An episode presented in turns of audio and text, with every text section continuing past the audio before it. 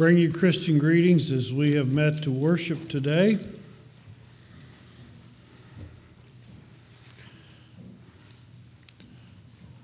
I know you, as a bank congregation, have faced a lot of things in the last number of years. So I felt directed to bring the message called The Ministry of the Night. And of course, the last of these maybe unpleasant and difficult situations is Brother Keith's passing. And uh, I think we all feel the loss in various ways. For me personally, his office was just down the hall, a couple doors from me. And served with him on the management team since the year 2000 to the present. I know Brother Keith is going to be missed because he counseled a lot of people. And when I would walk by his offices, his office, I would see the door shut. He was counseling somebody. Other times I might see the door shut and he was on the phone and I know what he was doing. He was listening, he was counseling somebody. And the door had a window in it. Other times I would uh, go past his office and uh, his head would be laying down on his desk and he was taking a nap. And there were other times that his head was on his desk and something else was happening. I believe he was praying for the needs that of our churches and, and who knows what all. So I just want to challenge us that, that God knows all things. And, and, and, my verse this morning says it's from Psalm 30, verse 5, C, 5c. Weeping may endure for a night, but joy cometh in the morning. So I want you as a congregation to, to cling to that and to claim that promise and to realize that all things that happen in your congregational life, in your personal life, God has a plan. You know, I've heard this term over the years. Uh, this this couple uh, had a had a surprise child. They they weren't planning on it. Well, God has a plan for everybody that's on this earth. I mean that, that that's human reasoning, but God has a plan for all of us. And the night, uh, the, the, the ministry of the night, is a period of time that you're suffering or going through trials that don't seem to have an end or have an answer for. But let me give you some quotes from A.W. Tozer that I think are good for us to think about.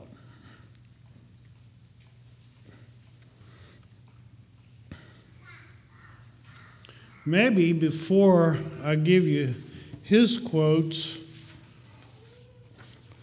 let me tell you a quick story, a short story about an Iranian pastor. I read a few uh, some years ago, and I don't know his condition today. But at the time I read, Iranian pastor that was in prison, and he'd been in prison for three years when I read these comments from him. And he was sentenced to death, and he'd already been in prison for three years, and the reason he was in prison is because he was practicing Christianity and renouncing Islam. And to make his situation worse, that his attorney that was working in his behalf was just sentenced to nine years in prison. And, from a physical, uh, from a logical standpoint, you know how, how effective he could, his attorney could be if he was going to be in prison. And here's three points he said, this, uh, this pastor. He, he was looking on the positive side. He said, I'm in good health. Number two, I need to remind my beloveds that through my trial has been so long as I in the flesh, I wish those days would end. And I think we can identify with that, that we wish the days of our trials and certain situations have ended. But thirdly, he said, Yet I have surrendered myself to God's will.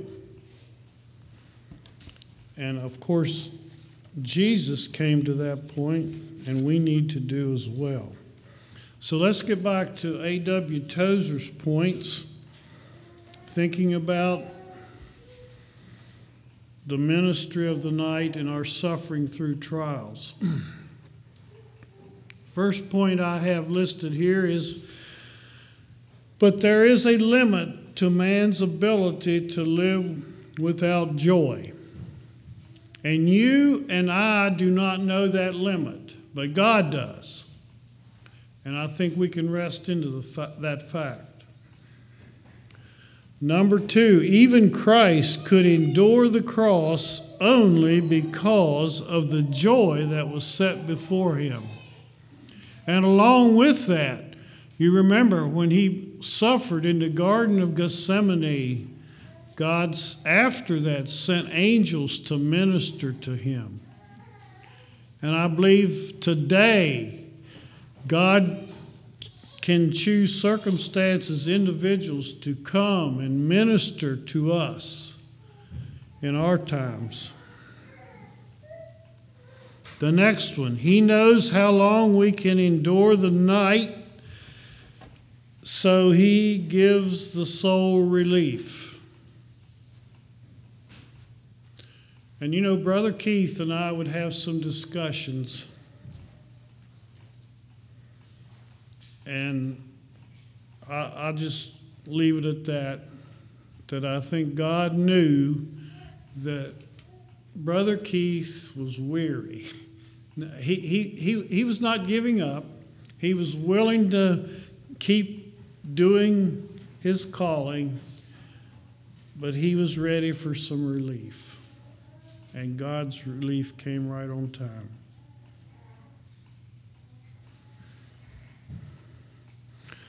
Next one, slowly you will discover God's love in your suffering. You know, initially we may not discover, we may not feel God's love in our initial suffering, but A.W. Tozer points out that slowly you're going to discover there is love behind the, your suffering. In fact, his next point says, that your heart will begin to approve of the whole thing. Imagine that. That your heart will approve of the suffering that you're in because you realize it is controlled by God and it's for your and my spiritual benefit and the, possibly the spiritual benefit of many others. Next point you will learn from yourself the healing action of faith without supporting pleasure. The next one you will understand the ministry of the night, its power to purify, to detach, to humble, to destroy the fear of death. And the last one I have is you will learn that sometimes pain can do what even joy cannot, such as exposing the vanity of earth's trifles and filling your heart with a longing for the peace of heaven. And I think that, that brings in the picture of reality.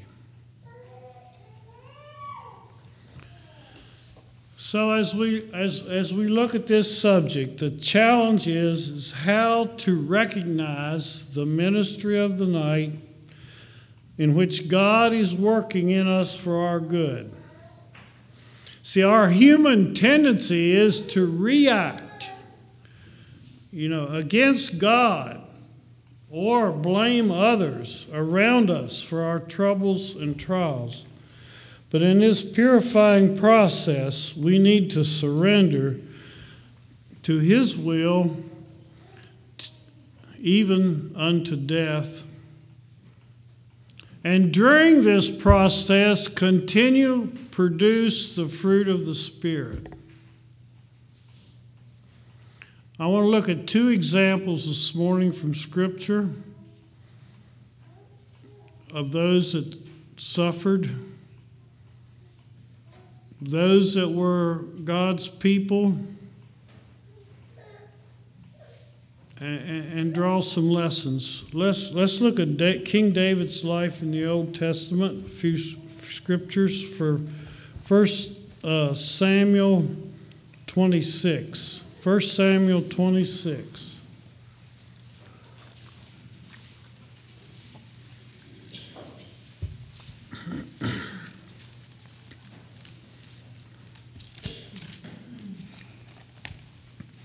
Starting at verse 21.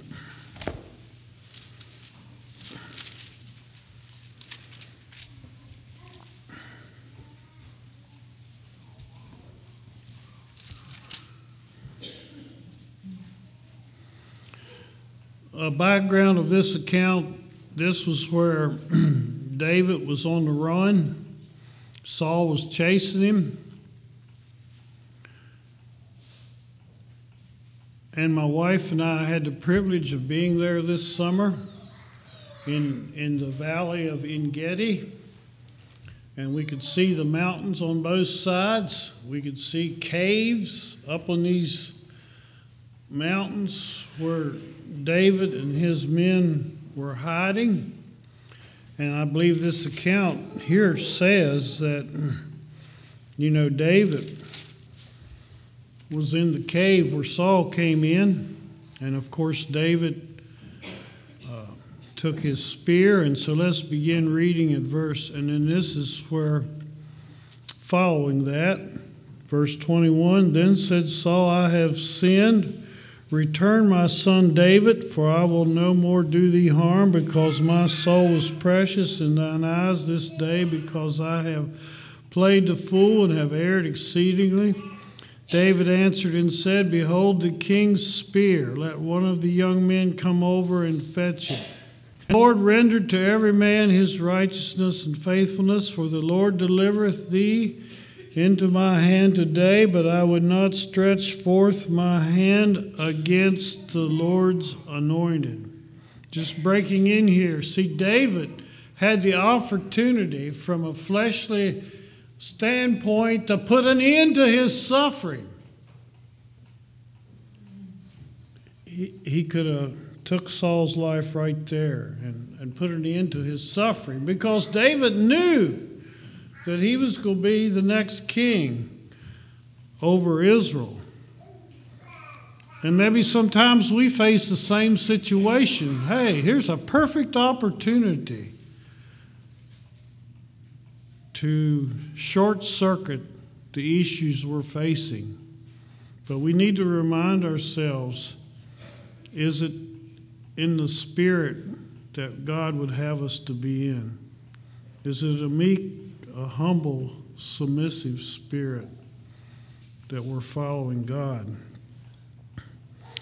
And he goes on to say, And behold, as thy life, as much set by this day in mine eyes, let my life be much set by the eyes of the Lord, and let him deliver me out of all tribulation. And that's the key. He says, Let, King David is saying, Let the Lord deliver me out of tribulation.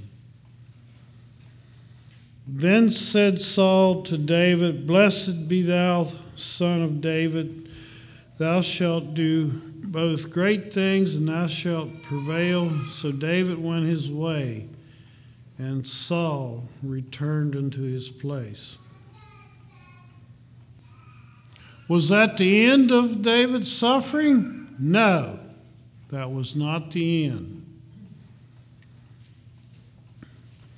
If you, fo- if you follow this story in chapter 27, I won't read that, but David went to live with the Philistines because he feared um, living in Israel or, or amongst the Israelites. And he had 600 men. He went down to live with the Philistines. He became friends with Achish, who was the king of the Philistines.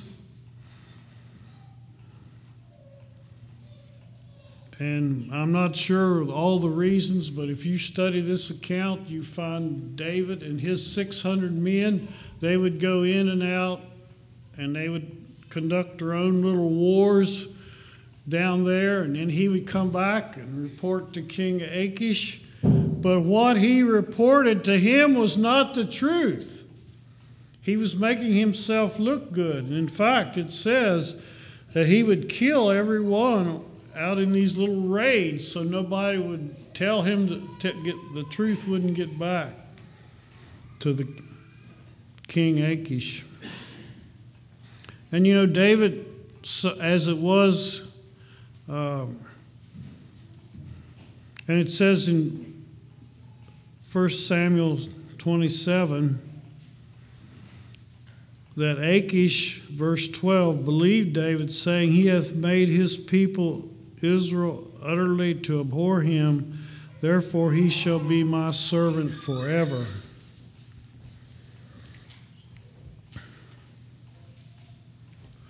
Then we go over. Now let's look at the verse two verses of chapter 28. It came to pass in those days that the Philistines gathered their armies together for warfare to fight with Israel. Achish said unto David, Know thou surely that thou wilt go with me to battle, thou and thy men. And David said to Achish, Surely thou shalt know what thy servant can do. And Achish said to David, Therefore I will make thee keeper of my head forever. And so, well, as you go over into chapter 29, the princes of the Philistines didn't have the same mindset that Achish, their leader, did. They didn't trust David. They said, We get out here into battle, what's going to happen? This, this David, they, were, they, they didn't trust David. And somewhere in this story, of, of course, you find that um, Achish kind to David and he gave him a little town called Ziklag.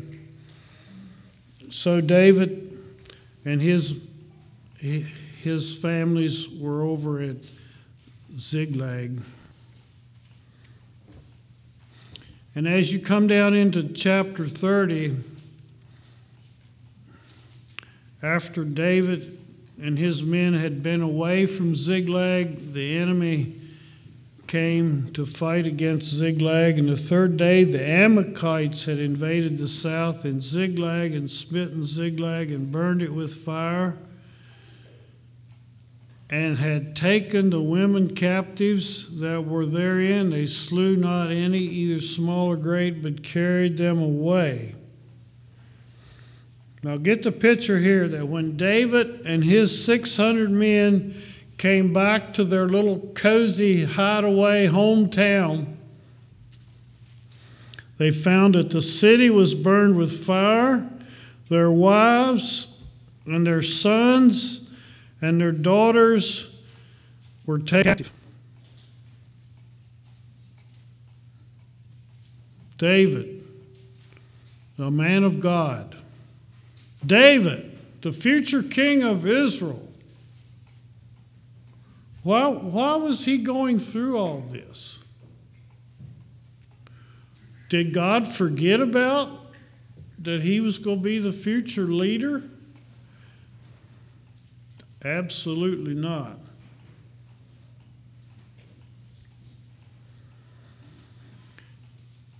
And it seems like David kind of came to the end of his uh, physical strength. His emotional health was at the bottom.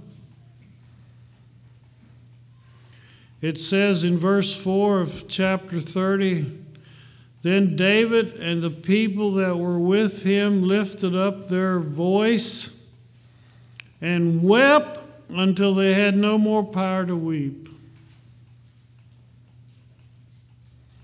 You get the picture. They were at the end of the road. And it goes on to say that David's two wives were taken captives. And David was greatly distressed. And get this was his 600 men a comfort to him? No. It says, For the people spake of stoning him. Because the soul of the people were grieved. I guess that was their reaction to grief. I don't believe they were that uh, they weren't necessarily David's enemies per se in the fullest extent, but they were grieved of all this distress.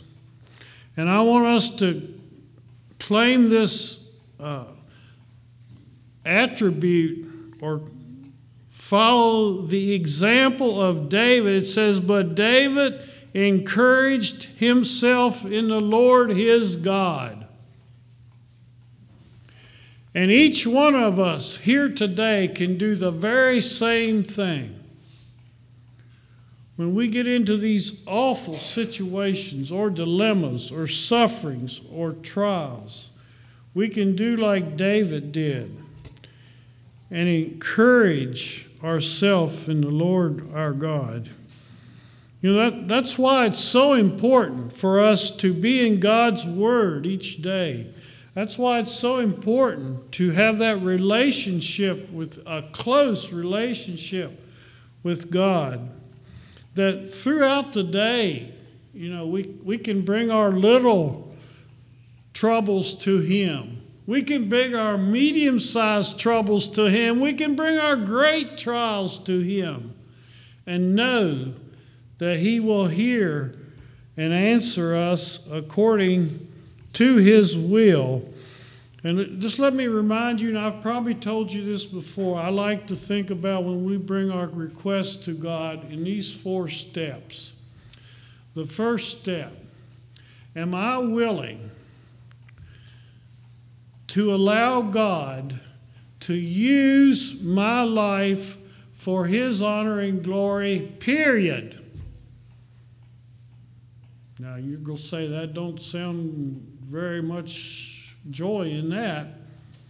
And it is, and it, and it may not be as well. But we can have complete peace and satisfaction. then, number two, under number one, is I'm a, am I willing to allow God to use my life for the spiritual benefit of others? And there again, you're going to hear some negative winds blowing in that. But, but there's going to be blessings and there will be peace. Number three, under the number two, is Am I willing to allow God to bring experiences into my life for my own spiritual benefit? There again, there can be some negative things in that. But wouldn't you rather have God bring a a horrible situation into your life that would be the means of you not straying off the straight and narrow way and being glory in the end.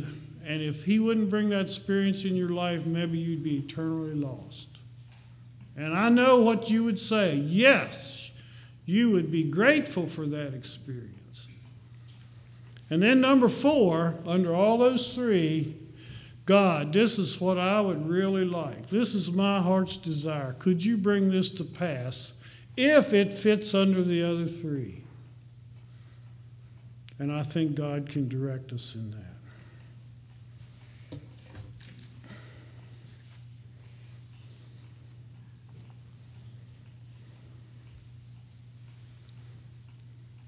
In Psalm 71 20, it says, Thou which hast shown me great and sore troubles shall quicken me again, bring me up again from the depths of the earth. I think that's part of the ministry of the night. Turn to Psalm 119. I want to look a few verses at Psalm 119.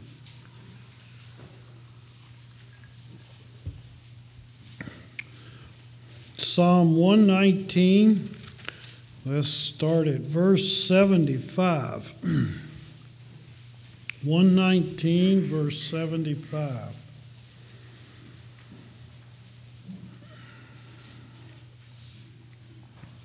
I know, Lord, that thy judgments are right, and that thou in faithfulness had afflicted me. Isn't that amazing?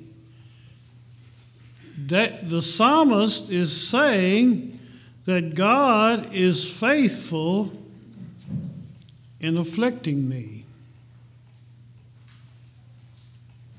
The next verse, 76 Let I pray thee, thy merciful kindness be for my comfort according to thy word unto thy servant. Verse 77 Let thy tender mercies Come unto me that I may live, for thy law is my delight. And I think these verses are in context of being afflicted. Now I'd like to move to the New Testament example. Apostle Paul and his sufferings. Let's just turn to um, Second Corinthians 11. Thinking about the ministry of the night, joy cometh in the morning.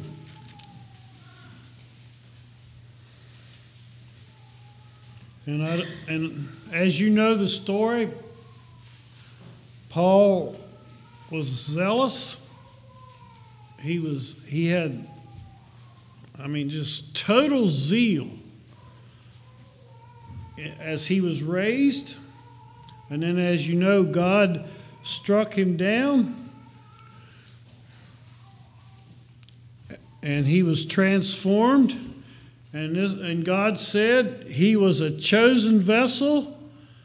Paul was a chosen vessel to bear my name before the Gentiles, before kings, and before the children of Israel, a chosen vessel.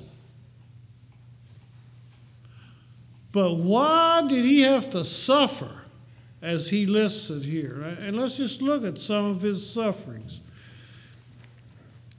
Let's break into verse uh, 24 of 2 Corinthians chapter 11. Now remember, he was sent to the Jews as a chosen vessel,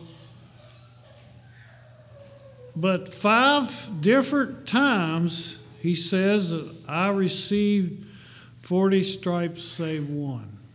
Five different times. And God sent him as a chosen vessel. Thrice was I beaten with rods. Once was I stoned. and I sh- suffered shipwreck. A night and a day I have been in the deep. Can you imagine that? A night and a day. I assume that means he was out on the water, maybe clinging to a piece of wood for a night and a day. And he was God's chosen vessel. How does that work?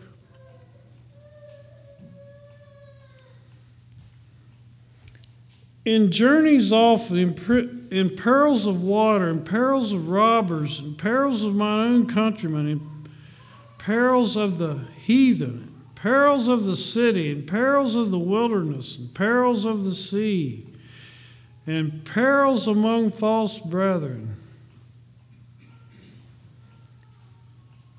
And I'm sure these false brethren claimed that they were children of God. They were following God. He talks about weariness, painfulness, watchings, hunger and thirst, fastings, the cold and the nakedness. Now remember, he's God's chosen vessel. God is working through him. The ministry of the night. Joy comes in the morning.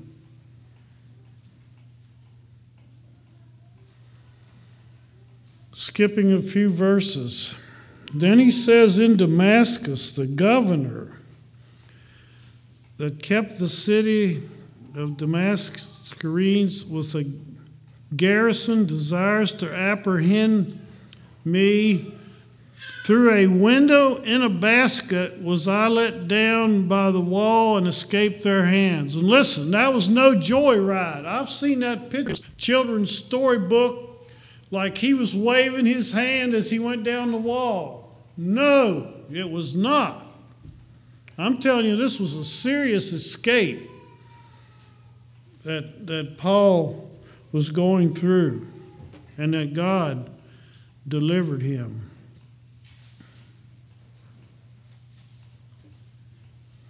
Now let's look at a few verses in Romans.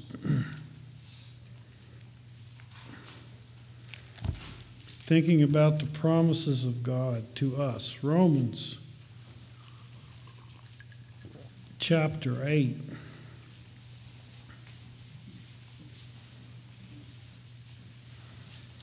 Maybe I'll just start with verse 26. I like verse 26 of Romans 8.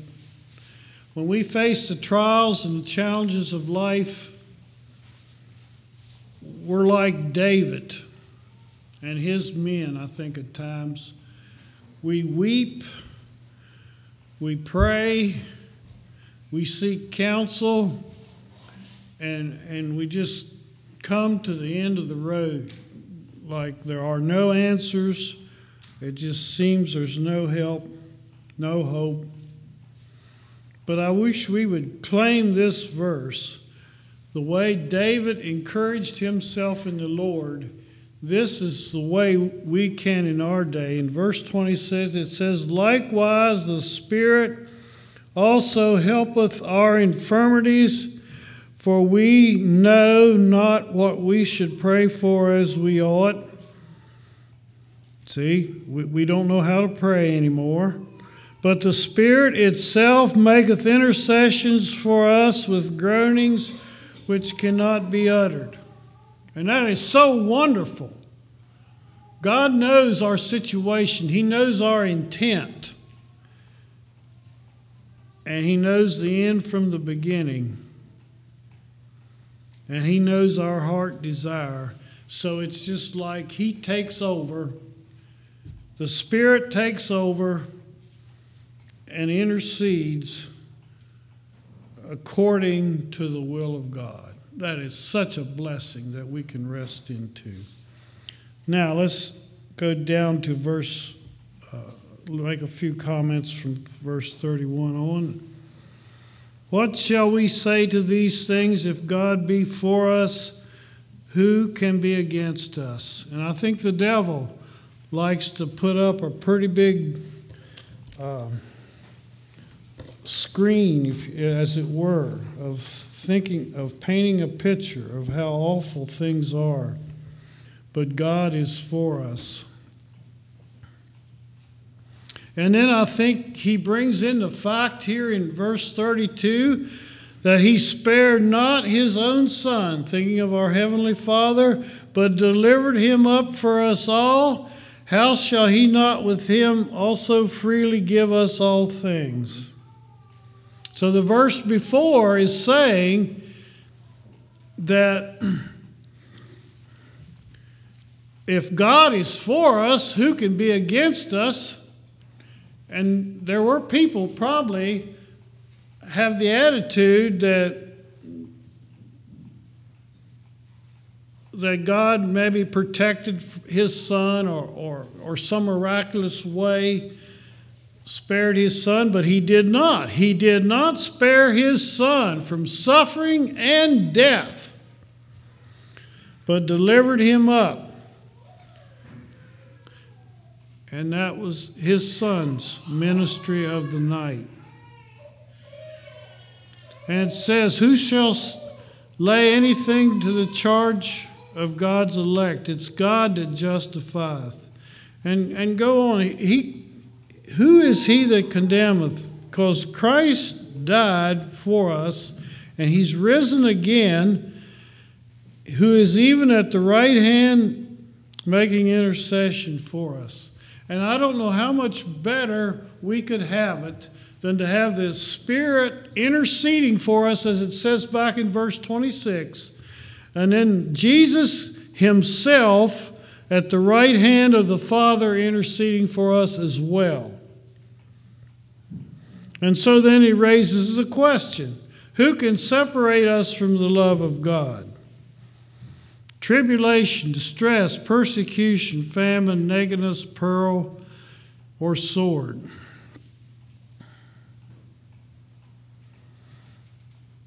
For I am persuaded that neither death, nor life, nor angels, or principalities, or powers, things present or things to come. You know, that, that, that's like a blank check in verse 38. It says there's no principalities, no powers, nor things present, nor to come. There's nothing in the future that can change these promises that are made to us. No height, nor depth, nor any creature shall be able to separate us from the love of God. And isn't that amazing that you and I can do that?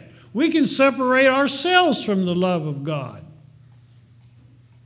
But no external thing can separate us from the love of God. You know, it's a little bit like talking about the things in the future or the things that are not listed. It's, I, I like the little phrase on the back of my personal checking account checks it says all the security features listed below are in effect, and all those that aren't listed. That's, that's what you got right here. God's promises are true. As God takes us through the ministry of the night, may we surrender continually to His will as we anticipate how He will lead us out of this life into the next. And remember that joy will come in the morning. May God bless you all.